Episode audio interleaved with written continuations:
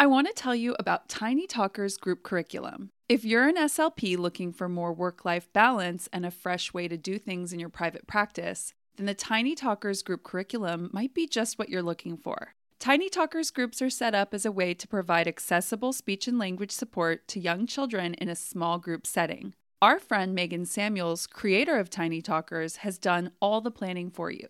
When you sign up for the curriculum, you get a full 36 week program divided into summer, fall, winter, and spring semesters. The plans are easy to implement and adjust as needed to meet the needs of your clients. They include material checklists and parent handouts for each session. And the best part is, Megan designed each week so that all the materials you'll need can fit into one sensory bin. So once you get your group set up, you're done. In the years that follow, you'll pull out that bin and go. No planning, no stress, just fun. If you want to learn more about Tiny Talkers, go to tinytalkersgroupcurriculum.com to check it out. Make sure to use our code BookClub10 at checkout to get 10% off your order. We love Tiny Talkers group curriculum and we know you'll love it too.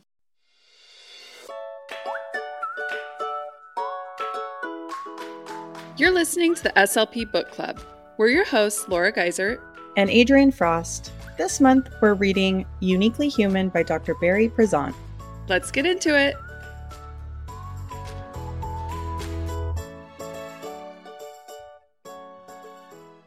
Hi, Adrienne. Hi, Laura. Welcome back to the SLP Book Club. Today we're discussing Uniquely Human chapters five and six. For that, we're going to do this or that.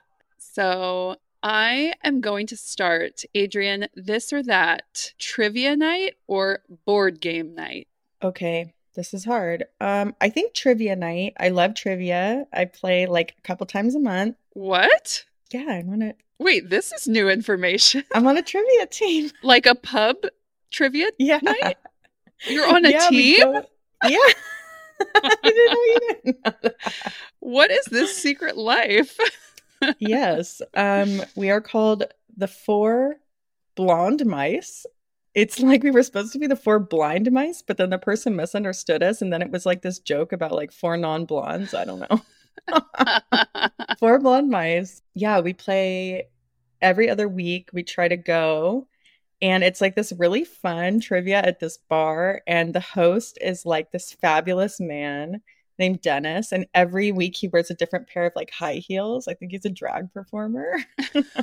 Dennis. And it's great. We've won once. Ooh. Um, what's the prize? A bottle of alcohol. And the time that we won, it was a bottle of brandy. what fun. Ooh. I don't even know how to drink that. So we all like took a sip in the parking lot. It was like horrific. Yeah. Don't just sip brandy from the bottle. No just FYI. Um some okay, so I do have to tell you there is a funny story about this. So the team that always wins, it's like our nemesis team. Do they know that they're your nemesis or is it like a one-sided thing? It's like one-sided, but they should know. Okay. They should know in their hearts okay. because they win like every time and it's just two guys. Oh. I don't know how they win. They win every single time. And so once Cheating. my sister was like, I'm gonna find out what's up with them. And so she went over and was like, So what's up with you guys? And the guy was like, Oh, um, you know, my dad is like a four-time Jeopardy winner. And I was like, Ew, so you have like a leg oh. up? Get out of here. This is just for like Joe Schmoes, you know? Yeah, you know, I've told you I started preparing to go on Jeopardy last year and it is not even about being smart. It's about rote memorization of facts. Yeah. I mean, there are books you can buy to study for Jeopardy, and like you start with all the acronyms. I don't know. It's just so crazy the way they memorize these facts. And you think, like, wow, people who go on Jeopardy must be like people who read a lot of books. No, it's not that. or just like savant level geniuses. Like they just have yes. amazing memories. Yeah. No. Uh, okay, well, I will give you a trivia question because this one was Ooh, hard. Okay. And I want to see if you can get it. There's no way. Okay. Name the two heaviest organs in the human body. Do, do, do, uh, organs. Organs. Organs. I'm going to say the brain and the bladder. okay, love the way you're thinking. love that and the bladder is conditional. Like it's if you took my bladder at any time, it's very light. Like it cannot hold anything. But if you took my fiance's, it's probably like 10 pounds. Okay. okay. Well, I don't even know what I would have said because you know it's a team. Everyone's like, oh, it's this, it's this. I'm like, okay. Yeah. I thought Yeah. the brain. I think we said the liver and the brain. Okay. The liver is correct. Okay. I was thinking about the And the second one is the skin. I was. That was the first thing. Feel like the first thing that came to my mind was I bet the skin is counted as an organ because they always say something about that. Like, Your skin is your biggest organ. yeah. Sunscreen, Okay. Well, hydration. so I would also go trivia for this. Love a trivia game too, just played at home, like a trivial pursuit, Oh, you know? Sure. But don't go, I'm not on a team. Don't go regularly. I did in college. I was on a team with people I worked with. yeah. more recently, like in the last 10 years, my fiance and I at our old, old apartment went to the bar around the corner that we always went to. And in their like event, they have this big like event room where people could rent it out. We stumbled into a Seinfeld trivia that was Fun. so fun. We joined up with this other like straggler, like this random guy mm. that we didn't know. And we were terrible, even though we have both seen every Seinfeld episode countless times. But the questions were just so specific and like you had to be the biggest Seinfeld nerd. But it was really, really fun. We did win something. We won like a voucher. I don't know. I wished that that could just happen all the time, that you stumble into a fun trivia. you know, it happens where I go. Like sometimes people come in the door and their faces are just like, whoa, like I'm just here to get dinner. Yeah, you're like, like, what did I just walk do into? you want to play trivia? yeah, okay, I have a good one for you. go for it. Oceanfront mansion Mm. or mountain chalet? The original question was mansion or cabin, and I knew you would say mansion, and so I was like, no, no. You know, We're not talking some like crappy cabin. I'm talking about a beautiful mountain chalet. Maybe there's a sauna. It's got a jacuzzi for sure. Maybe it's right on the slope. Maybe it, it's ski in, ski out. okay. Okay. And then also, we're talking about a beautiful waterfront m- mansion. Okay. I, contrary to what you might think, do not ever want a mansion of any kind. I am child free by choice. Oh. I do not need a lot of space. My house right now is the exact size Oh I would want, except instead of having my gym in my garage, I would like to use my garage for cars and have a gym in the house that is also air conditioned or heated. Right. So One more bedroom. one more bedroom, but bigger than a bedroom, like really the size for a nice gym, you know. Rec room. That's what I want. Oh, yeah. I also Oh. would want a fun room, like where there's a pool table and like a really comfy couch, like a ga- like a like a man cave type of a basement. I want a basement, a finished basement. I'm like, like a mansion, like a mansion. like we're adding rooms very rapidly. Yeah, like you know, you know when you look on Zillow at like some city in the Midwest to see what you could buy there for the same price as your neighborhood in LA, oh, and Oh, yeah. then you see that every house has that finished basement that's like so fun with like lots of football jerseys hanging on the walls, framed. You know, oh yeah, maybe a bar, a nice bar down Yeah, there. It's fun.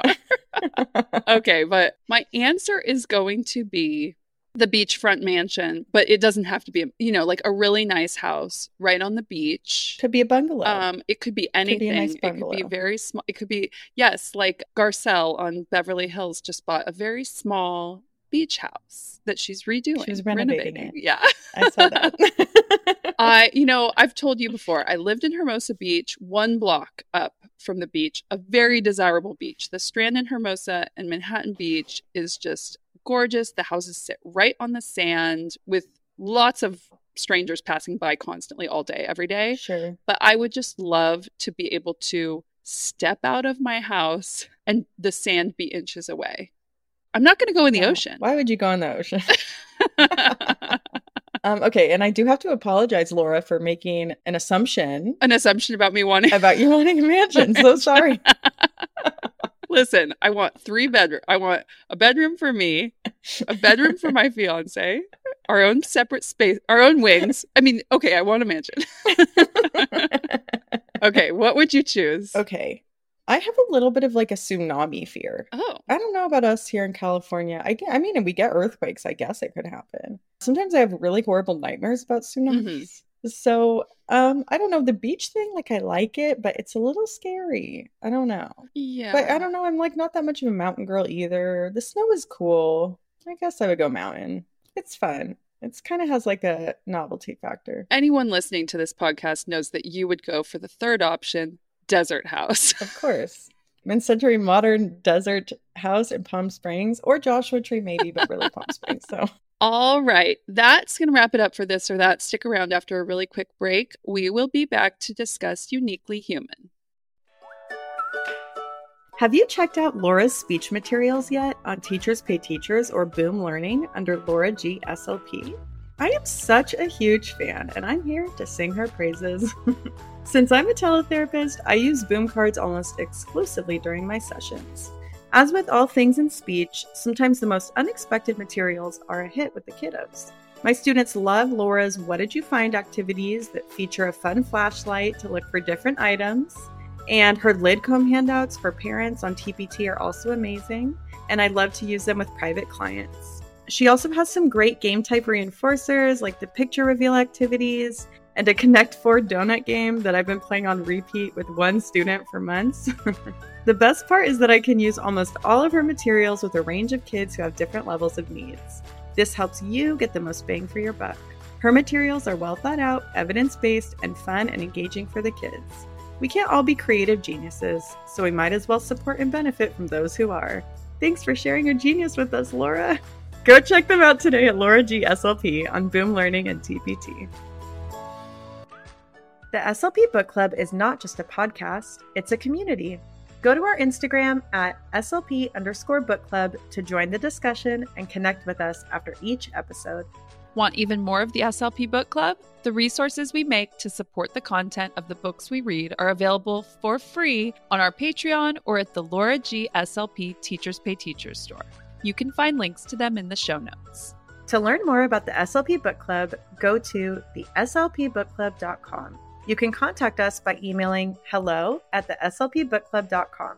Follow us on Instagram at slp underscore book club or on TikTok at the SLP Book Club.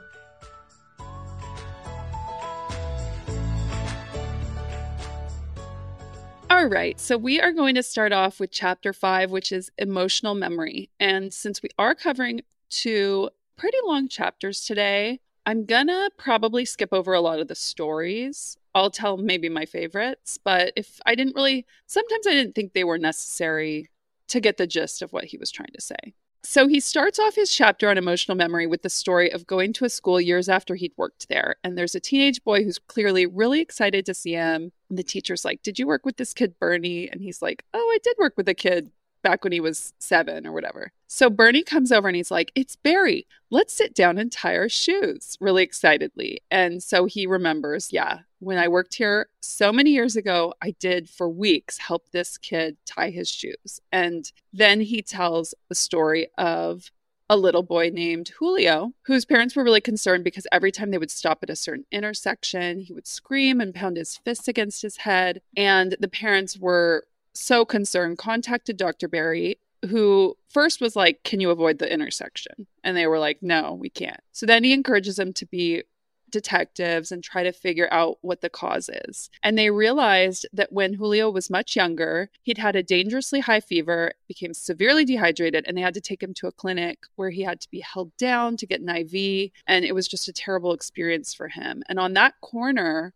where he was now reacting, there was a building that looked really similar to the clinic. So they put it together and assumed that that's the memory he was having. And Dr. Barry says emotional memory is very powerful. Sometimes we might not remember facts like people's names, but we will remember whether we liked or disliked the person, or we might hear a song or smell something and have a really strong feeling associated with it. And this is magnified in children with autism. So they often have very strong memories. They can remember things like geography or events from their own lives in incredible detail. And then, because of their neurological or sensory differences, they're also prone to experiencing more stressful events. So, Dr. Barry describes this as kind of the perfect storm and says emotional memory challenges are often overlooked in the treatment of autism. You've got this like incredibly strong memory, and then being more prone to like stress and anxiety associated with those memories. So it's just you know, amplified.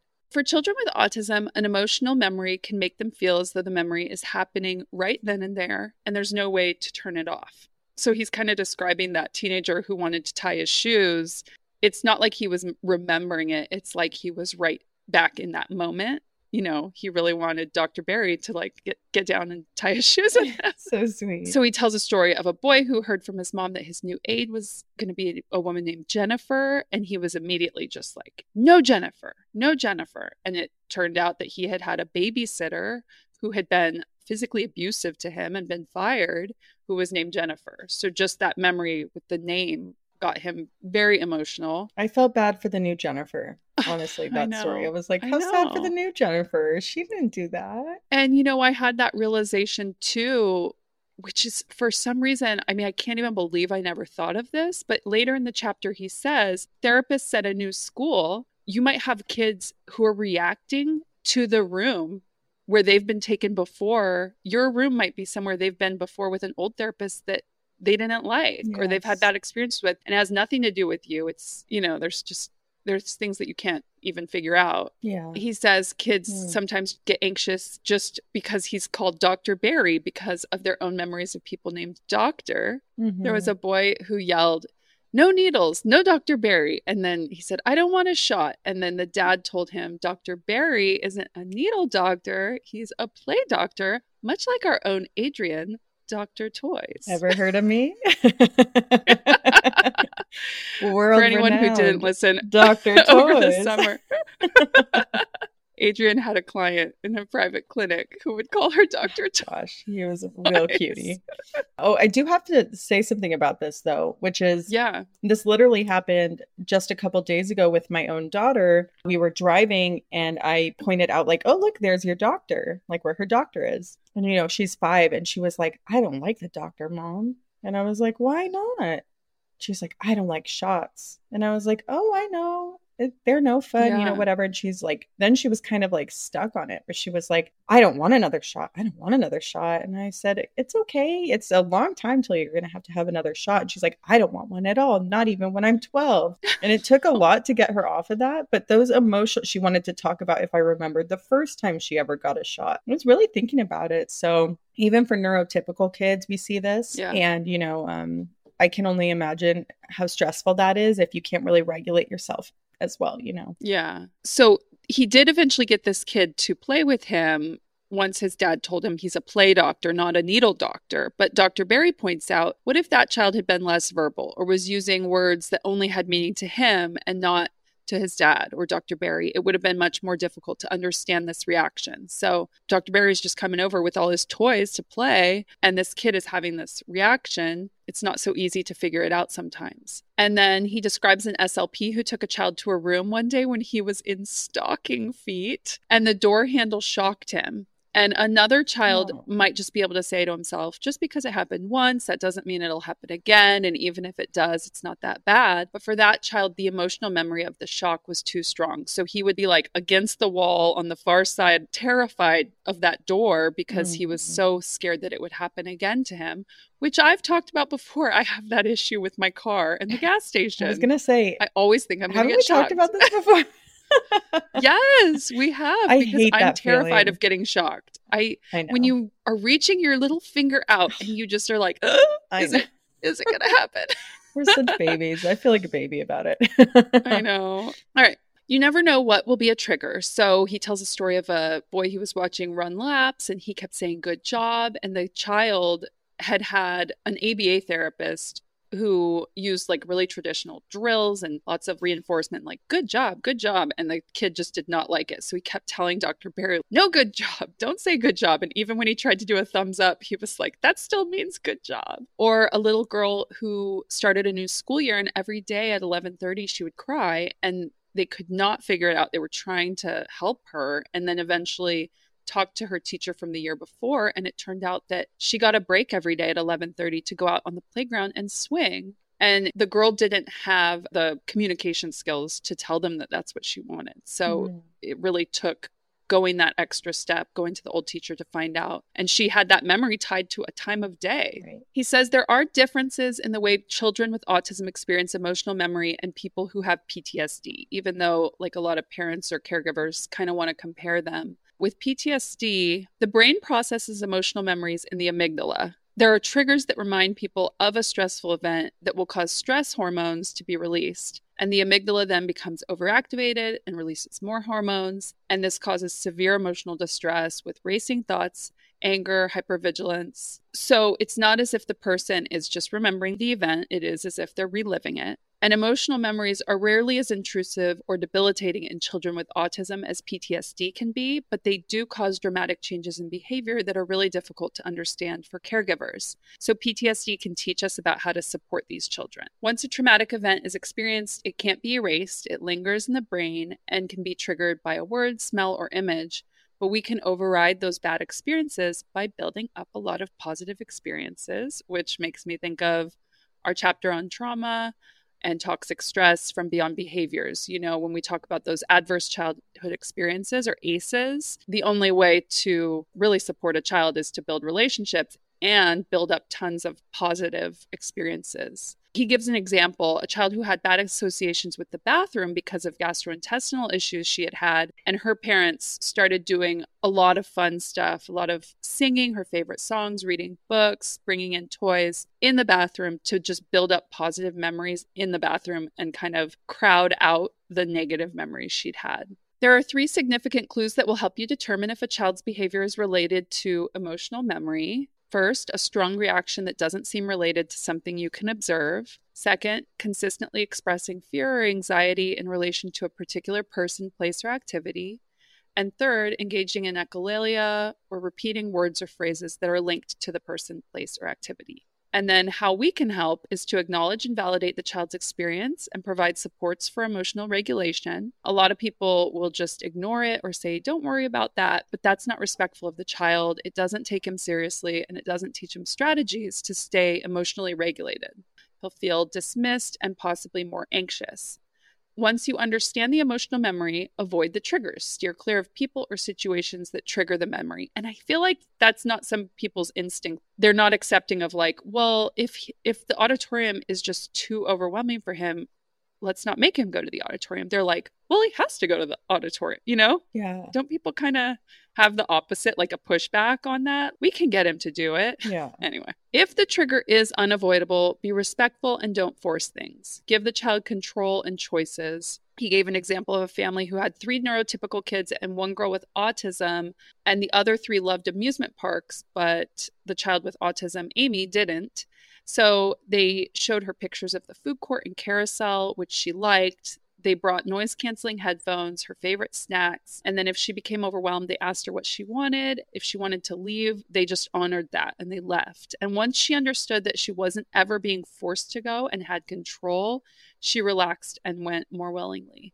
So forcing children to do something only creates new fears and anxieties. And then he talks about creating positive emotional memories. He goes into a lot of detail about dentists' offices, yeah. which if you work with kids with autism, probably a lot of kids, but my a lot of the kids I worked with who had autism, their parents would talk to me a lot about the dentist. Or they'd say, he's having yeah. a really hard day because he went to the dentist yesterday. You know, it was like, right, it was a, right. a trauma that lasted for like weeks afterwards sometimes. So yeah. he talks about one mom who brought in and donated this rocking chair for the waiting room that he could rock in. She would bring music and headphones, his favorite toy, and then she also coached the dentist on how to talk to her child and let him know what was coming next. Another mom who was a dental hygienist teamed up with another hygienist and a dentist to open an office that catered to children with a lot of fear and sensitivity. I love that. I know. They posted pictures of the people who worked there and procedures that they might perform so they would know what to expect and could go over it before they went in. They opened the office right. one day per week and put out toys and activities so that the kids could just come by to play and associate the office with positive memories. Have you seen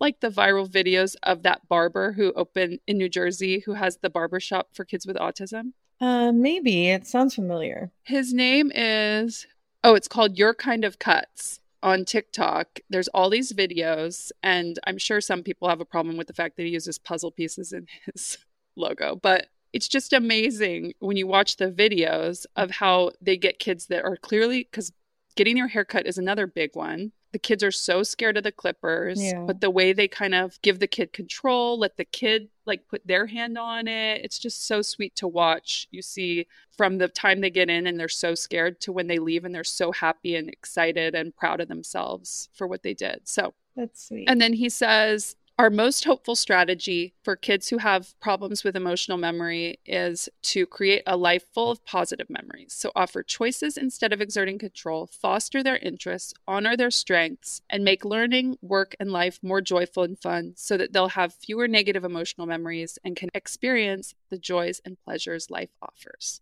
I probably skipped some stuff, but just read the chapter. So we'll move on to chapter six, social understanding. And I feel like, Adrienne, I'm going to need your help because you are the expert. You're trained in PEERS. And I feel like this is Yeah. your area. like, okay, I'm here. this should have been your chapter. But anyway, Uh-huh. he starts with the story of a fifth grade boy who was learning about the human body in school. And then he's waiting in line for a movie and starts just like going down the line, pointing out things about people's bodies. Like, oh, he's. He's obese. She's really skinny. Like yeah. just like pointing straight to them and the parents are just mortified. yeah. And then another example of a teenager who had a lot of difficulty in conversations, often just talked about his own interests without asking any questions of others. And when Dr. Barry tried to help him with strategies, he was Mhm. like, Oh, other people can do that, but not me. And Dr. Barry was like, What are you talking about? He was like, Other people can read each other's minds. So Mhm. these two stories are vastly different. One child who's completely unaware of social convention and doesn't pay attention to how others react to what he says at all. And then the other who is highly aware. And since he can't understand it, his own self esteem suffers because he assumes that everyone else just has this power that he simply doesn't have. Dr. Barry describes that we learn language implicitly just through listening and observing, and the same goes for social rules. We induce the subtle, invisible conventions of social interaction. And he compares this to learning a second language as an adult for people with autism. They can learn, but it is challenging and it requires a lot of conscious effort. He uses the analogy of a cafeteria quite a bit. And he says, Yeah. when you walk into one for the first time, you don't know the rules, but you just learn by watching people. And a person with autism might just walk in and go straight to the food they want, even cutting the line.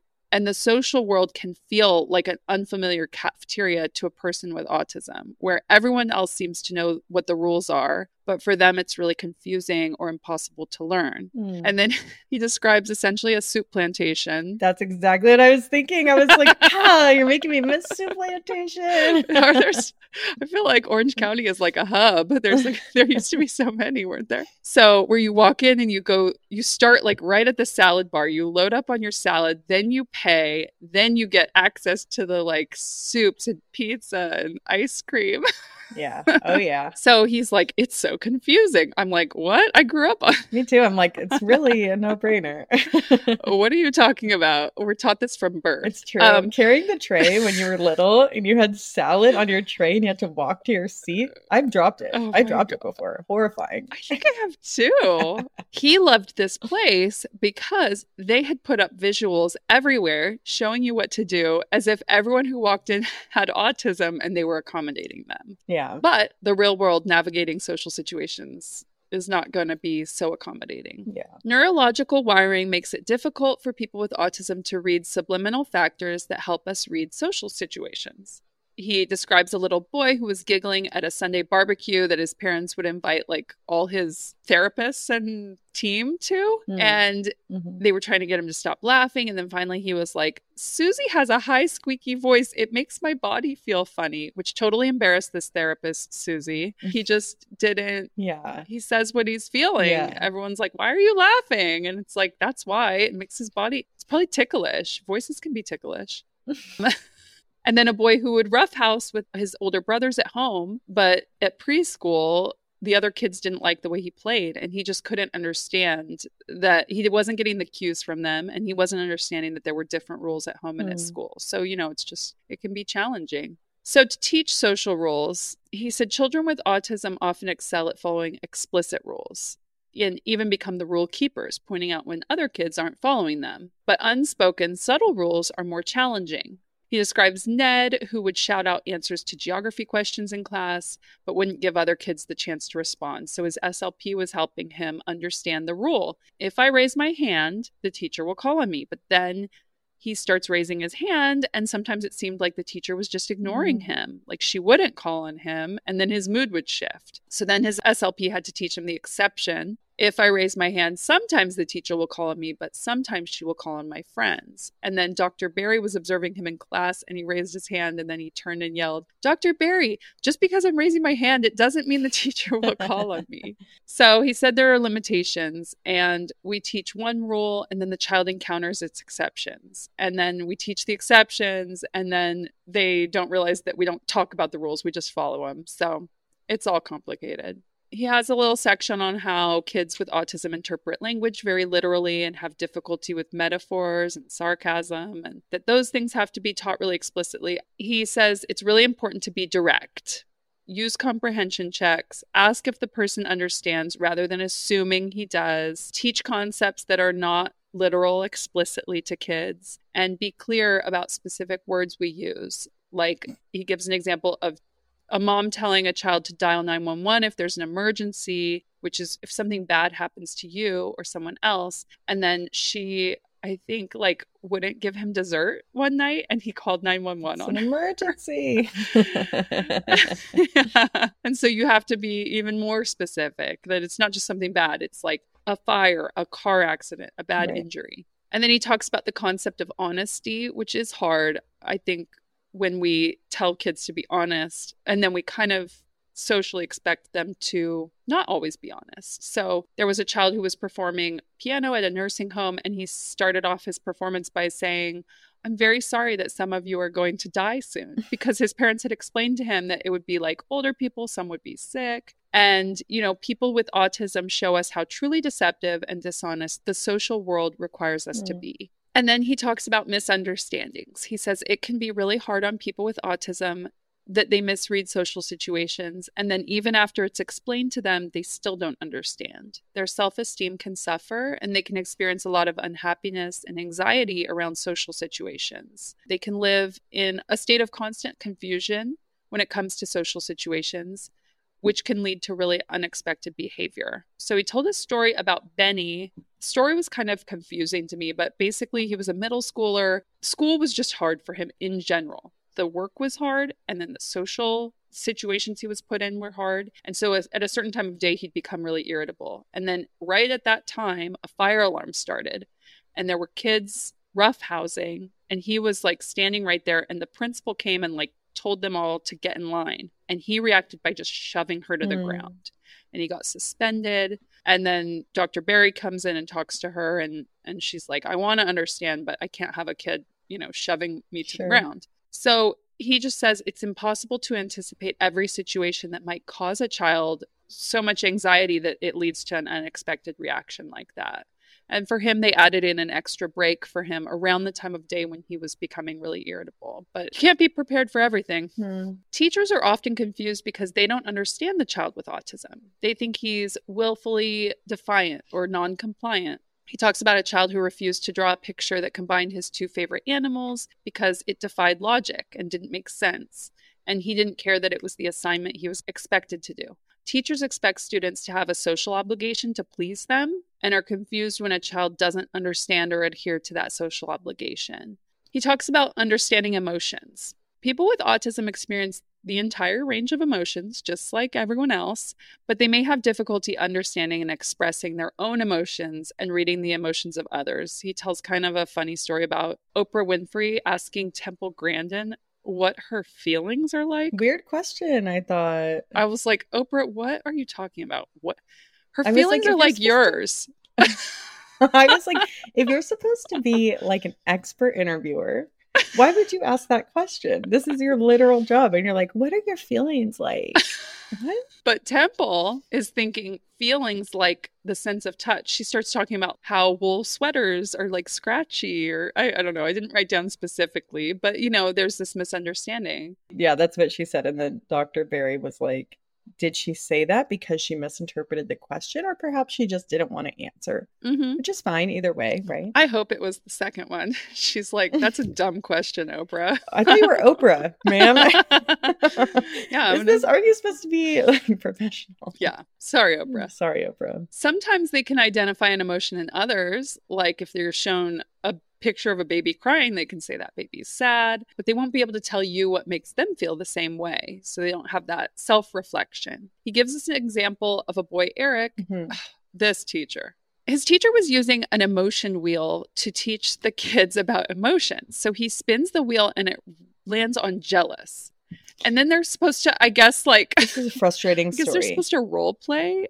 And so she goes, How are you feeling, Eric? Hmm. And he's supposed to say jealous. But like he's not feeling jealous. So how is he supposed to answer that? I don't know. It was frustrating to read the back and forth. I was like, mm, Yes. Like why would you keep at it? It's obviously not. Let's just The kid did not understand the concept Right. of jealous. She's trying to explain it. She's trying to tell him, like, oh, what if your friend had a watch that you wanted and, you know, you really wanted it and you'd feel jealous? And yeah. he's trying to get on the same page with her. Like he's answering and he just Right. keeps not understanding what the word means. And it's like, lady, Right. not the way to teach emotions. This kid is not getting it. What immediately came to my mind was Lisa Murphy, who wrote our summer book play, when she described learning through play and real life situations, like when she described how you teach about gravity, where like, you know, the blocks fall off the table and you say, you talk about gravity, or you're, you're playing with some kind of slime and you talk about gravity, you know, like where you're using real context. It's like if you could just do that when someone has a new toy or something and you say, Oh, it sounds like you maybe are feeling a little jealous. Like I feel jealous sometimes too. Or, you know, like you teach it in the real when it's happening to the kid. That's how you teach it. Yeah, hypothetical is really like hard. And then maybe they've never felt jealous about a watch. And like we're talking about how these kids feel so they're so literal. So it's like really hard. Like maybe they don't care about the watch, you know? Yeah, because at one point he does say, like, I have a watch at home. Like, Right. so it didn't, he's like, why would I want to watch? Why would I feel this feeling? Or does jealous mean that you have the same thing as the other person? It's like, he's not going to get it that way, lady. Sorry, I keep calling her lady. lady.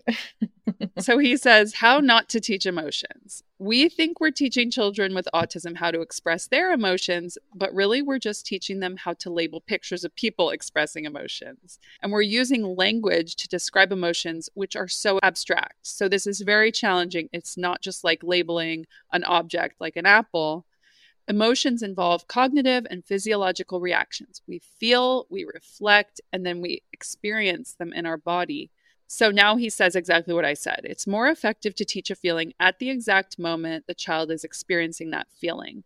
This way, the child learns to express and communicate a cognitive emotional experience, not just a facial expression. And then he talks about teaching social. So we teach social skills instead of teaching social understanding and social thinking, which I think this is shifting. But when you're just teaching social skills, your goal is to make the child appear normal, but it doesn't help that child to make good decisions when they're interacting or to read social situations well. And he gives the eye contact example. So, a big proponent of eye contact training was Lovaas, who thought it was a prerequisite for learning all other skills, which he says he later retracted, but a lot of people are still working on eye contact. But looking at others in the eye can be really difficult for people with autism. It might be uncomfortable. It might take so much effort that it's hard for them to concentrate on what they're saying. It could cause anxiety. Hmm. It's just a social practice that's part of our culture and not Mhm. necessarily an inherent human behavior. Right. So, if we take a social understanding approach where you teach the child other ways to acknowledge that they are listening, like looking at the other person sometimes, saying, uh huh, or Right. explaining to the person, please understand that I'm paying attention even when I'm not looking at you. Right. That's more helpful than just forcing someone to make eye contact when it makes them uncomfortable. Right.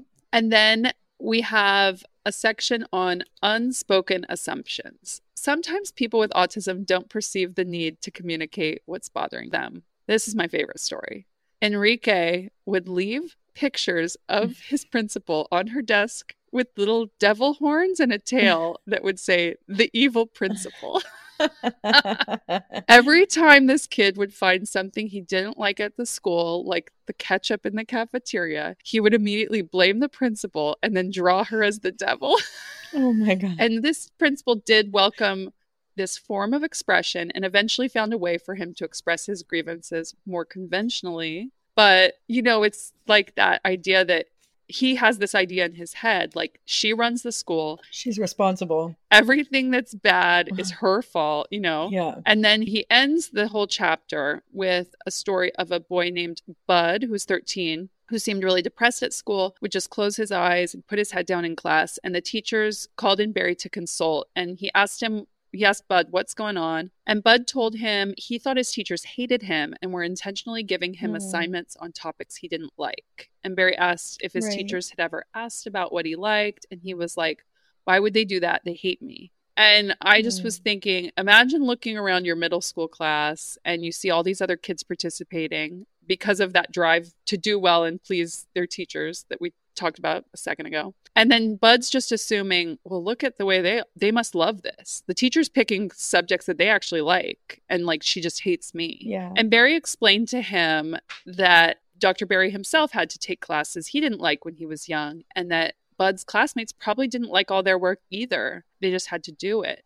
And then he suggested that Bud attend a social skills group so he could learn why people behave the way they do and say what they say. And he says that no one perceived how Bud was misunderstanding the situation. So no one knew that they just had to explain this to him really concretely. And they worked to build some of his interests into the curriculum. And I think that this is hard for kids now, even more than ever, with social media, I feel like our world. Yeah. You look around and you see the way people are acting, you see what people post on social media. You're not seeing what's going on below the surface. And if you just you just feel like you're so different right from other people. You think they're happy all the time. You think they like what they're doing, you know? Yeah. But I feel like for kids with autism that would just be so amplified if you were looking around like why do all these kids just have these skills I don't have read minds that I can't read and right. like what we're learning about. It's just so that's where it made me think of you because I feel like these were like the kids you worked with a lot. Yeah. Um and PEERS, I like it a lot because so first of all, uh Michelle Garcia Winner, he does reference her and I do really recommend her book Why Teach Social Thinking. It's really great.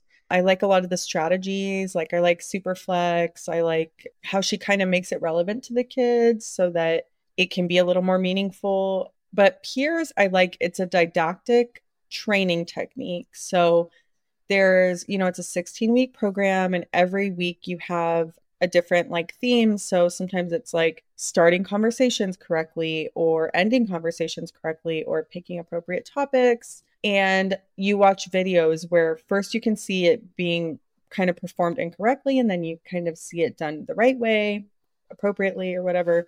And it provides a really good contrast and then you practice in the session and then go home and have like a they call it get-togethers basically hang out with a friend and kind of like practice a little bit more. But you know with all things i think motivation is really key. And i think when he talks about being a detective, for me, that's kind of where that comes into play. It's like we can't force kids to make friends. We can't force kids to want to learn about other mm-hmm. people. You have to find where's their buy in? What will help them to want to use these skills? And I agree with what they said about just like observing facial expressions. That's not really what people look like. Like a lot of the pictures are so like over the top, like disgust is like, yeah, you know, like sometimes it's so subtle and so I don't know. I mean, I love the program, but a major key component of it is that the kids and the participants need to want to become better at making friends and need to really want and have that motivation internally. Mm-hmm. And so I do agree with him that it's one of the hardest things to teach. And I hear a lot of complaints from parents and from teachers like, well, speech therapy is not even helpful because, you know, you talk about it in the speech room and then they're not using it mm-hmm. like on the playground or they're not using these techniques in the classroom and i'm like well how do we make the jump that's the big question yeah how do you make them want to use you know so i like teaching more subtle And you can tell the kids who've practiced, the ones that go like, uh huh, when you're talking, you know, Uh-huh. or nodding along. So, yeah, I, I liked all of his suggestions. I thought they were right on the money. Yeah. When you talked about motivation, it's reminding me of the loving push because I feel like there was a lot of talk about the goals that we have sometimes for people with autism, especially as they enter Right. um, adolescence and adulthood. I think maybe the parents just want like as normal as possible for them the experience, but some kids aren't going to want that. And some adults, you know, they talk about Temple Grandin. She never wanted a Right. romantic relationship and she was very happy to not have one. That was not a goal of hers. So you have to think about what makes that kid happy. Right. And maybe that's not really having a lot of friends, but Right. I don't know. I don't know. It's I know. Kind of hard. yeah. All right. Well, that wraps up part one of the book, which was called Understanding Autism. And next week, we'll start part two, which is called Living with Autism. We'll be reading chapter seven for our next episode, which is called What It Takes to Get It, Oh. which I'm really curious about. We haven't read it. Wow. I'm like, what is, what does I this want to get it. I know. get what? All right. So we'll see you next week. Bye, Adrienne. Bye, Laura. At the SLP Book Club, our mission is to learn, grow, and connect with other SLPs and educators. If you love what we're doing, the best way to support the podcast is to leave a rating and review wherever you listen. This helps other SLPs find the show so our community can grow even stronger. We appreciate you so much and hope you keep listening and reading along with us.